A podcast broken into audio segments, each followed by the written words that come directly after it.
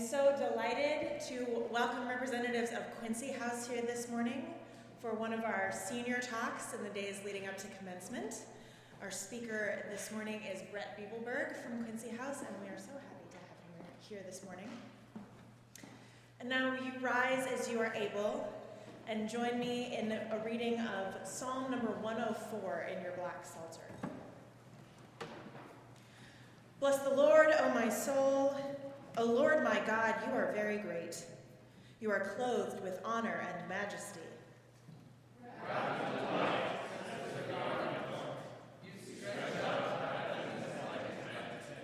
You set the beams of your chambers on the waters. You make the clouds your chariot. You ride on the wings of the wind. You make the winds your messengers, the fire and the ministers. You set the earth on its foundations, so that it shall never be shaken. You cover it with thee, as with arms. The waters stood above the mountains. At your rebuke they flee. At the sound of your thunder they take to flight. They rose up to the mountains, ran down to the valleys, to the place that you appointed for them. May the glory of the Lord endure forever. May the Lord rejoice in his works. Who lives on the earth and the trembles, who touches the mountains and makes it grow. Amen.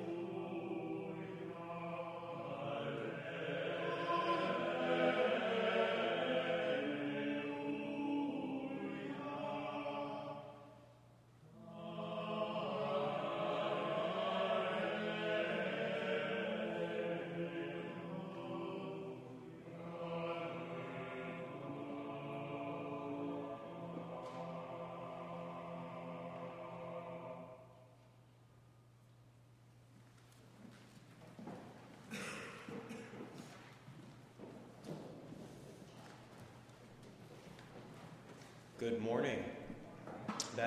That was really beautiful, and I want to thank you for allowing me to join you this morning to share some words of reflection as just about 30 or so days remain before commencement.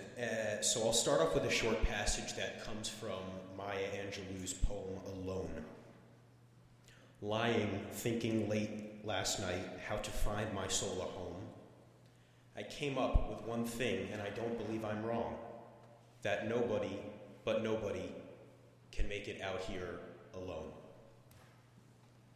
This past Monday, I spent the day outside on Boylston Street in the finish area of the Boston Marathon.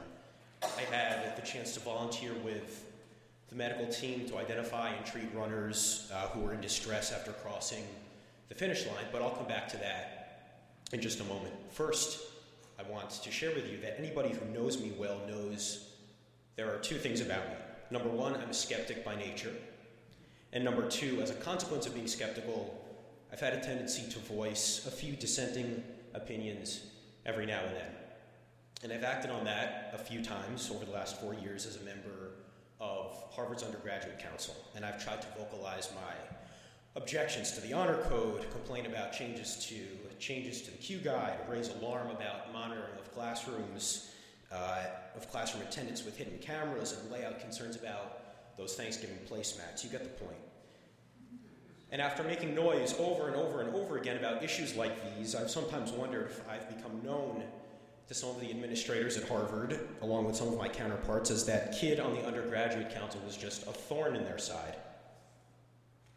So back to the marathon. It's early in the afternoon on Monday, sun blazing, and I'm scanning the crowds of runners to see who had just crossed the finish line and who might need assistance. And then I see a runner who I don't quite recognize, but who looks a little bit familiar. So I walk up to him, and I'm talking with him for a bit, and I said, "You look familiar. Do you have any connection with Harvard?" And he said, "Yes, I'm Alan Garber, the provost." And I said, "Hi, Dr. Garber, I'm a senior at the college. My name is Brett Biebelberg." And as soon as I said my name, he turned his head toward me and uttered, "Oh, wait a second. You're the one on the undergraduate council." So my suspicion, perhaps, was confirmed. But anyway, this was my third year volunteering at the marathon, and every year has really been an amazing experience. Thousands of volunteers, tens of thousands of runners, hundreds of thousands of spectators all descend on Boston downtown together to take part in this incredible event. And even last year, in wind and pouring rain, the collective energy and enthusiasm on display was infectious and electrifying. It's truly a remarkable display of Boston spirit, and it reminds me each year that though Boston is a large city, it ultimately, at its core, is a community eager to turn out and show up to support one another. And so this made me think about community and what community means and how community has played a role in my time at Harvard. Harvard can feel at times like a very lonely place. All of us come here used to maybe feeling like a big fish in a small pond, and suddenly we're just teeny tiny plankton floating through an ocean of achievement. It might feel like you're nothing special, like you don't belong, and this, compounded by the ordinary struggles of adjusting to college, like attempting to keep up with coursework, honoring commitments to extracurricular activities, and trying to make friends, can feel isolating. I certainly found this to be true. Maybe some of you have too. There were times when I felt like I was just existing here, not truly living here or making the most of my time here. And there were times when I felt like I didn't have a home. But I found a home in Quincy House. I found people who were exciting, who made me laugh, and most of all, who cared about one another. I learned that friendships don't just happen. They require initiative. Someone says hello to somebody else. Someone makes an introduction. And once a friendship is born, it requires effort to maintain. All of us can probably think of someone whom we once called a close friend, but whose friendship drifted away over time because we didn't put in the effort that we might have to keep in touch. And I've found over the last 4 years that communities really seem to work the same way. They don't just happen. They require cultivation and effort, and without that effort, they wither. So I hope that this morning you might think about, what is your community? What group can you call your own? Maybe it's your blockmates, or your entryway, or your house. Maybe it's your favorite extracurricular activity, or your coworkers at your job, or your neighbors on your block, or maybe a couple of friends from high school. And if your sense of community is lacking, and for many here it is, take ownership of it. Do something about it. Be a participant in it. Because as individuals, we all have a role in building and maintaining a sense of community and togetherness here. Will you invite someone new in your student organization to have dinner with you? Will you turn out for one of your house's I Am Sports? Will you show up at your friend's a cappella jam? Or will you engage in productive conversation with others about things on which you disagree? Hit the pause button on your busy day, maybe, and be willing to sit in the dining hall for an extra half hour and just talk with the people around you. Whether you're at Harvard or in another chapter of your life or about to embark on that, building a sense of community is not a spectator sport. Make it your problem to solve. The energy you put in will make its way back to you. Make an effort to connect with the people around you, because nobody but nobody can make it out here alone. Now, I'm standing up here in a robe, and there was one last thing I was hoping that we could try and boost up the energy a little bit. So if everybody agrees with what I just said, maybe, that community is important, can I get an amen? Amen. All right. Thank you very much.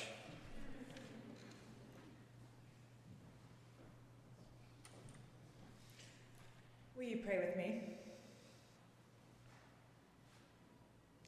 Wondrous and loving God, cultivator of community, help us to be the first responders in a world of pain,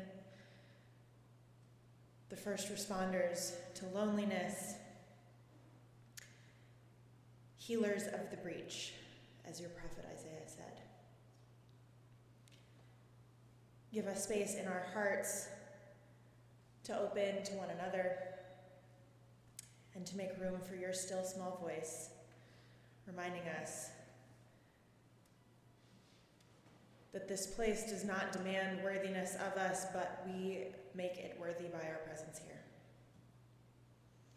Help us to fervently and often pray the prayer that Jesus taught his disciples.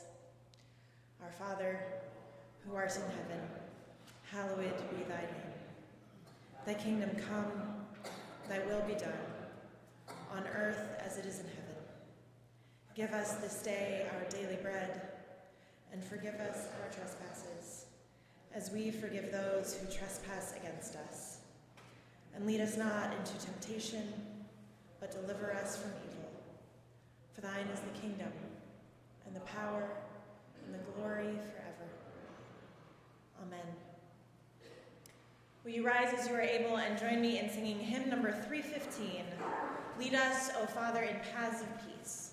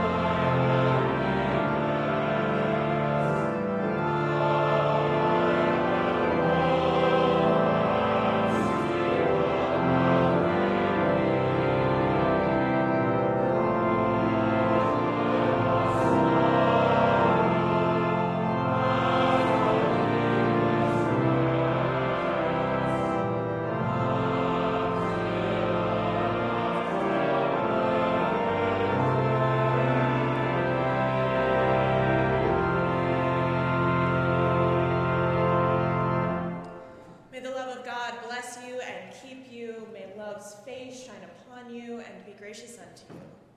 May God lift the light of a loving countenance upon you and